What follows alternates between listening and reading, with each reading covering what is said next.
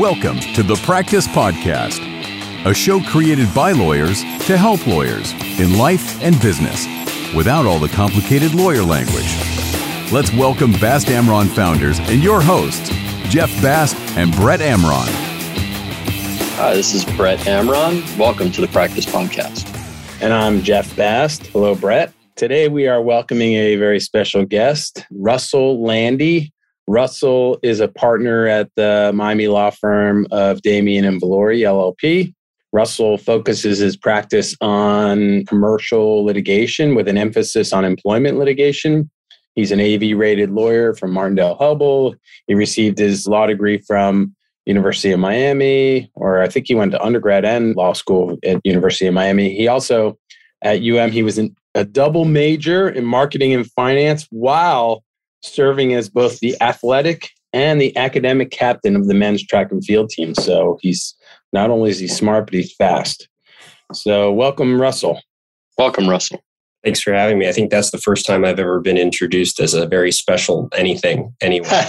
I already like it here. well, I have to, before we get into yeah, well. really the main reason why you're here, I need to ask what was your event that you specialized in on the track? So I was a decathlete which wow. I like nice. to say I was uh, mediocre at a lot of things. I mm-hmm. was started out as a long jumper and a pole vaulter, and then just sort of collected extraneous events until I got to ten. I like that. That is very impressive. I, I got the opportunity for really poor reasons sitting in the doctor's office over the weekend watching some stupid show on Netflix about it's almost like an American Ninja Warrior and they had some guy on who was a former decathlete who actually won the event because he had so many different disciplines that he was good at. So there you go, man. You have a future. If if the law thing doesn't work, maybe you know you can go into like an American Ninja Warrior type thing. Yeah, now, now I'm just sort of old and broken. But when I go out and try to do something, I still think that I can. So that's why I don't go pole vault anymore because I don't want to die. Yeah, fair enough. Fair enough. so, other than talking about wonderful your your exploits as a decathlete, what you're really here about today is to talk about your specialty in employment law and how that has weaved its way into the COVID world and all the things that not only lawyers like yourself or other lawyers like us owning owning a law firm, or running a law firm deal with, but also business owners today. And I'm sure you've seen a tremendous uptick in either inquiries by clients or even perhaps some litigation based on the fact that you know the pandemic and everything that's gone on. Yeah just sort of like how it's stressed or accelerated changes or problems in pretty much every aspect of our lives. The employment area is is obviously no different. People are moving people are are asking questions of their employer people are being asked to do things they may or may not be comfortable with or asking people to do things that they may or may not be comfortable with or are being asked by outside entities to do stuff that they either like or don't like, which is causing a lot of questions. Yeah, these are challenging times. And I think part of the struggle is that everything's moving so rapidly. The advice you give one day has to be different the next day, right? It really is. And I, I often am telling clients this is changing week to week or, day to day sometimes even. And as lawyers, you know, we always want to sort of make sure that the answer is right when we're giving a client an answer and refresh research where necessary. But almost more than any other time or area in my practice, now you really have to sort of say, I think this is the answer, but I need to go make sure nothing has changed in the past couple days because mask mandates change, vaccine mandates change, whether you can request someone to do something, how they get paid for it those are all things that are coming out every day. We're recording this, I guess, now on the 13th. Very recently, they've announced this vaccine mandate for people over uh, employers over 100 employees, but the rule hasn't come out yet. So people are calling and saying, do we have to do this yet? Do we not have to do this? And asking all the questions that go with it and can't quite give them the full answer yet. I mean, this is something that none of us have dealt with, obviously, in our lifetime, has never really been dealt with under modern code, modern law, how do you start with the advice that you give? Like, where do you go to for your base to give advice on this pandemic and, and what people should do? Yeah, it's a good question. So, there's this framework of employment law that's been obviously built up for many years. And you've got the federal statutes, you've got state, local laws or ordinances. And for the most part, those are giving us a framework on how to advise clients on these things. But especially in 2020 and and even now, you have to sort of tell, and I've been telling my clients, look, we're applying 2019 law to 2020, 2021 problems. And not everything has percolated up to appellate courts, or sometimes there's you're answering an issue while there's a lawsuit challenging that law or regulation going on. So you kind of have to be careful, but you start by looking at the framework of the employment law or whatever law it is that's been built up for decades and then keeping up with the guidance and changes that are being issued again sort of weekly by different government agencies or or rulings from courts as to how to apply it to the very particular circumstances that your client's asking about. Yeah, and employment law is very much a a regional or even though much of it might be a federal practice, it's still a regional practice which is guided by state, local, sometimes municipal law, right? Exactly. So for example, if if someone is asking me a question and they're let's say they only have employees in Florida, it's kind of easy for the most not easy, but there's federal law which is relatively set and then Florida has not issued a lot of COVID specific employment related laws.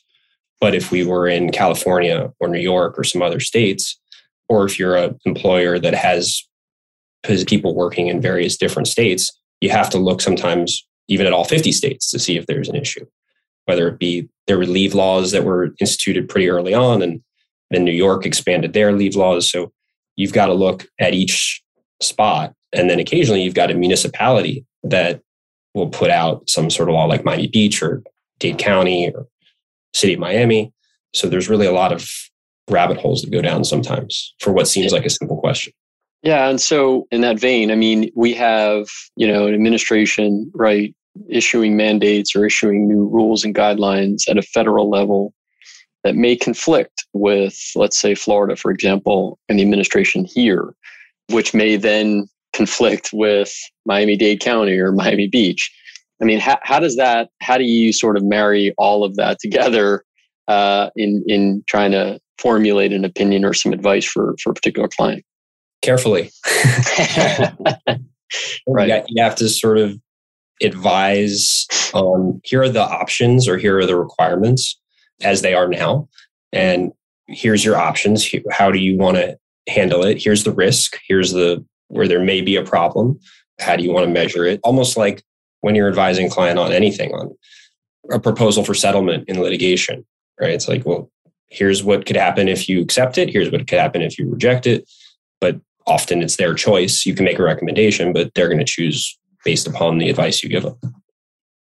Yeah. Would you say, is there a, a guiding principle that you can apply generally to employment law in difficult times like this where like you said, the law is changing on a daily basis. Brett said it might be different from federal to state to local. But if an employer is sort of acting in what they perceive to be the best interests of the overall employees, are there guiding principles like that that can generally be a safe way to for employers to act?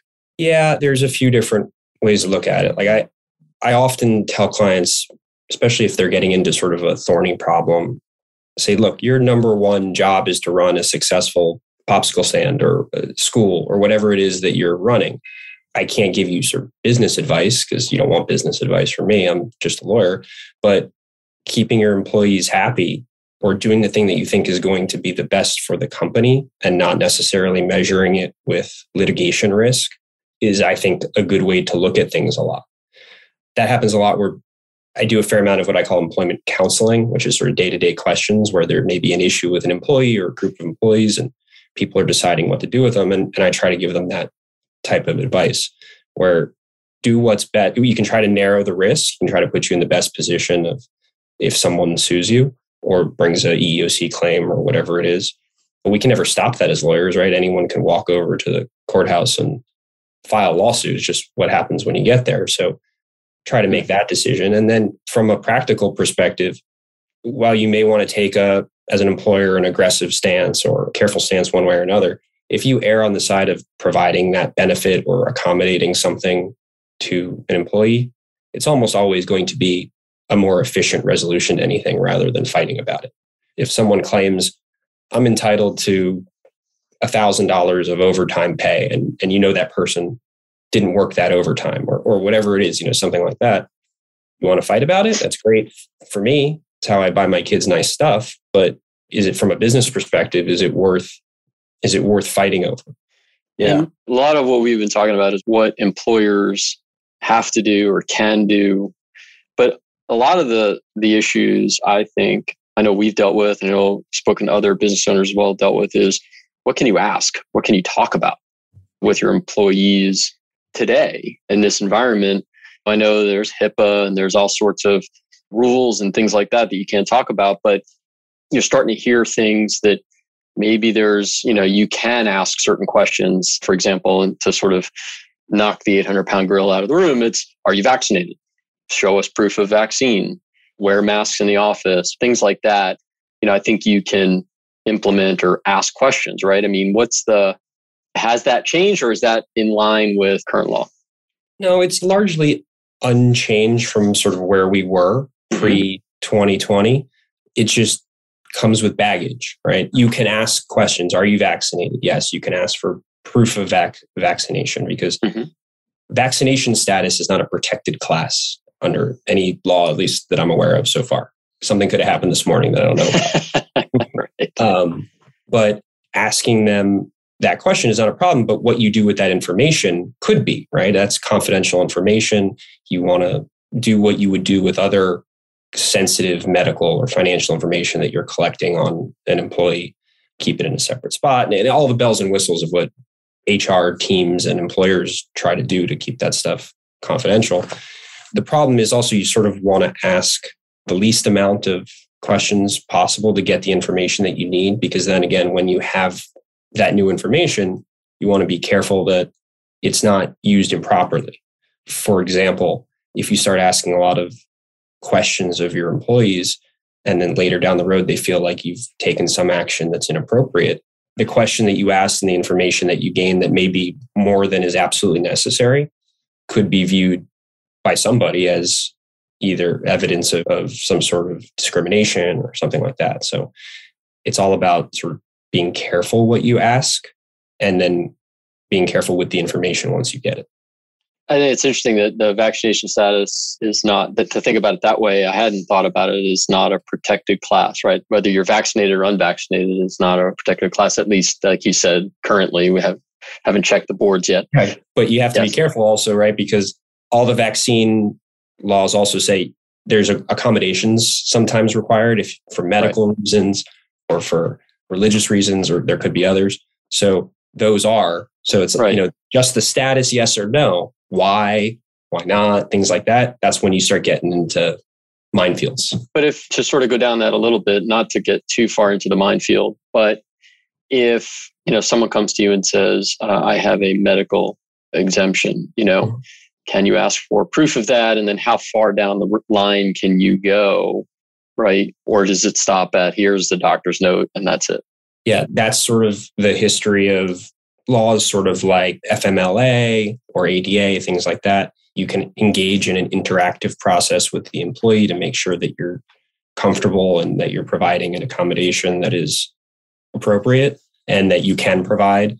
So you can still do all of those things. You just have to sort of, again, sort of apply them in the law that we've built up to this point for the most right. part. That's basically what the EEOC has said.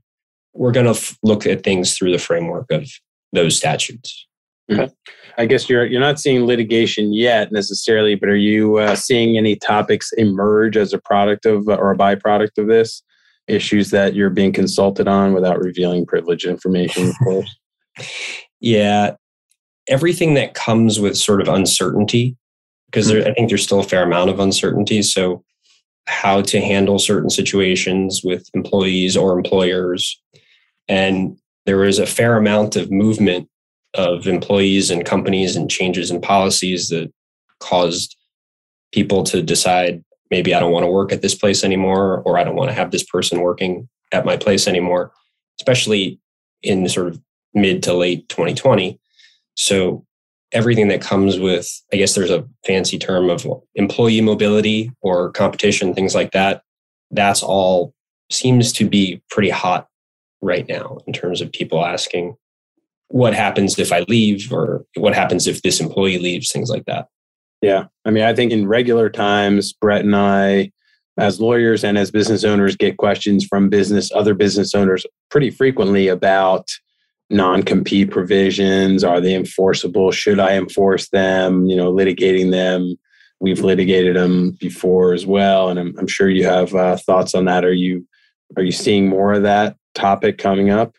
Yeah there's a lot of non-compete consultation and litigation that seems to have come out of all of this movement or concerns about movement. People i'm sure you get this question from your clients people come and they say, well, that non compete's not enforceable. And I sort of get that question equally, not even that non specific non compete, but non competes in general are not enforceable. And I get that question equally from employers and employees. And at least in Florida, they're very much enforceable, probably more than any other state in the country. People deciding whether to move or not move has been affected by those decisions. And for example, I've heard of cases where people are not paid appropriately or the companies just couldn't afford to pay them because of COVID related situations. And the person's like, look, I need to go feed my family or I need to make a living and moves. And then you've got the non compete issue that either has to get worked out or litigated, depending on the situation. And there's been a fair amount of that, obviously, in the last year or so is it preemptive by the employee to try to resolve it or the employer seeking to enforce in that situation you just sort of went through the employer seeking to enforce the non-competes? It's kind of both. I do a lot of employment litigation but i do a lot of complex commercial litigation as well and and people often say well you do do you do defense or plaintiff? And i say well it depends on who got to the courthouse first because it's not really a traditional plaintiff's defense sort of thing. And that's kind of how it works in the non-compete world as well. I mean, there's a lot of times where you get an employer who is proactive and is either sending demand letters to the now former employee or the the new employer of that employee or filing injunctions or lawsuits for alleged or asserted violation of a non-compete. But sometimes the employees take the first step and will file a lawsuit or or say I don't think this is enforceable. Don't try to enforce it on me I've certainly seen in the last year where employees are taking the the first step, filing a lawsuit. You can get a declaratory relief action. You can do a whole bunch of different stuff to try to determine if it's enforceable or not in your particular circumstance. Oh, that's interesting. Yeah, there's there's so many dynamics at play with non-competes. You know, we've encountered for some clients and colleagues the importance of enforcing them because if you just have them and you don't enforce them, one, the existing employees tend to notice that. And so when they leave, they know, oh, you didn't enforce it. And then obviously there's the risk of selectively enforcing them, you know, enforcing it against some and not others. It's a challenging dynamic, I'm sure, for you. Yeah, it is. And sometimes there's a lot of emotion involved on both sides in those sort of situations. I mean, if it's sort of a, a line level employee that is just trying to make a move, sometimes people don't necessarily want to enforce it, even though they could be advised, hey, someone else in the future could say, look, you didn't enforce it as to that employee. But sometimes it's the number one employee who's moving across the street and taking all the employees with the either employees or customers with them. And that's a big problem for employers. Another issue that might be popping up as well, and maybe not, maybe you can throw it back at me and say, no, no issue. But employees now who are permitted to work remotely, let's say the main office is in New York and they're permitted to work remotely. And so they move to Florida. They don't leave their employer, they continue to work. They move to Florida and they work out of their house or they work out of a Regus or, you know, one of those spaces. I mean, what laws do you, I mean, does Florida law apply at that point or is it still New York because they have a home office? How does that work? I'm not looking for a formal opinion, obviously, just looking for some thoughts because I do think that's got to be an issue with all of the employees now being told, yeah, you can work remotely from anywhere. Yeah, there's a lot of issues that are coming up with people working anywhere. I mean, even not on the legal side, just on employee morale and continuity and mm-hmm. productivity mm-hmm. and stuff like that. But what law applies is an issue, especially because different states enforce non competes in much different ways. Right. There's some states where it's a prohibition. Obviously, here it's very enforceable. You'd have to look at sort of the specific factors of that case or in that sort of situation, of course. But that's a big problem in terms of predicting for your client or trying to advise your client as to how it would be enforced or not enforced or to what extent, right? Because judges in Florida, at least, always have the opportunity to blue pencil it to sort of say, well, it's not 50 miles for the non compete, it's 25 miles. Or I think you can call on these customers, but not other customers. So it makes it difficult to sort of advise sometimes on things like that.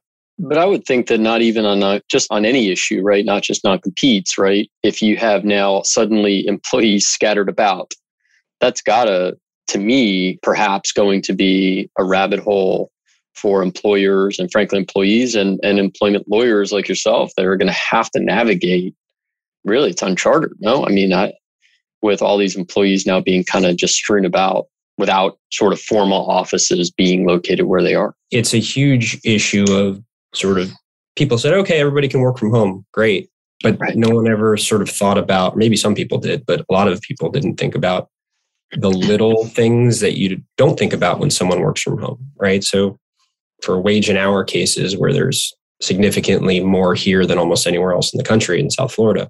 People are either exempt or non exempt from the overtime requirements. And those exemption tests include things like supervise employees or maintain records, various different things.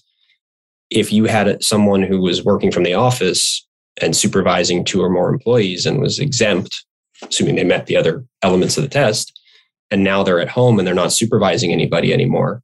Now you got to pay them overtime, possibly, and track their hours and things like that. Or some people went to a reduced salary for one reason or another, whether it was cash flow issues or whether it was different duties because now people are working from home.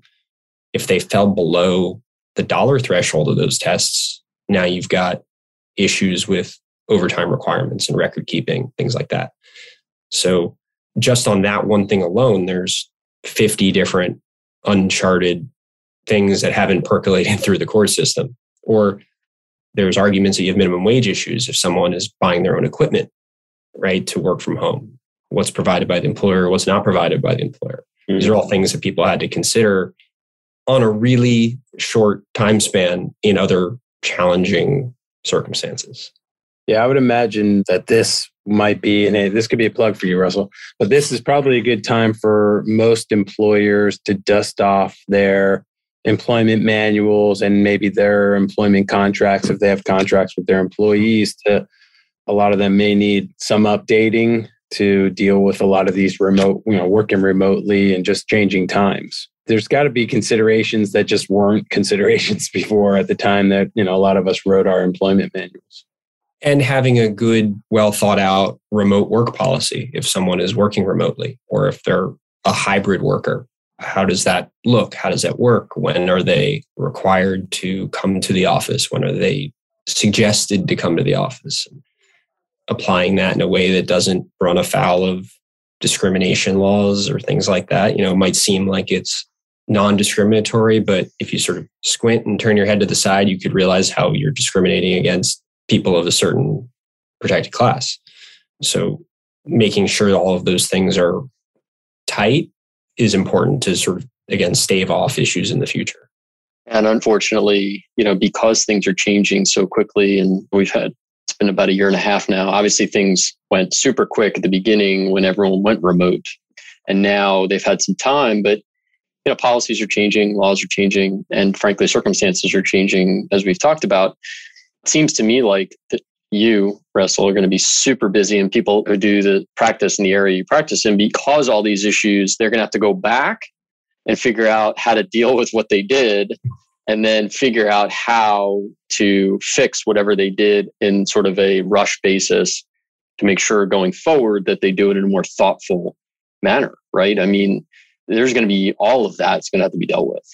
Absolutely. And you guys do litigation. Sometimes litigation sort of trails behind the cause for a couple years, right? Mm-hmm. Whatever the issue was happened in year one, but really the the litigation that comes from it isn't for a couple more years. And I think we're going to see a lot of that.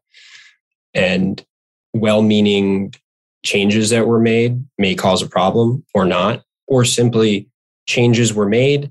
Okay, COVID's over. Hopefully, sometime you know sooner rather than later, or everybody back to the office, or things are going to change from a policy that was implemented. People became accustomed to it and liked it, maybe working from home or whatever it is. And now, let's say in 2023, your firm or whoever it is decides, okay, well, we want to sort of go back to the way it was where everybody's in the office at all times. You're going to have people that aren't going to be happy about that. And when you have unhappy employers or unhappy employees, there's just more propensity for dispute. Yeah, the part of that that I'm unhappy about was that you, in your example, used 2023, which is a year and three months from now still. So uh, I would have I would have felt better had you said 2022, but yeah, these are challenging times, and I think you said employee mobility is you know exacerbating the problem, but I think it's mobility in general. You know, for employees and employers, we we just have to stay nimble, right, at this time and flexible. Yeah, I think I think that was stuff that was going to happen anyway, right? But why we didn't have Zoom motion calendar before this was sort of just because people were comfortable with the way it was. And I know certain judges have said, I'm not having a motion calendar ever again. Like we'll be back in court as soon as we can, but why are we going to have 100 lawyers sitting in the hallway for three hours? So a lot of these remote work and employee mobility issues were sort of percolating under the surface and just exploded, right, based on the catalyst of of what happened.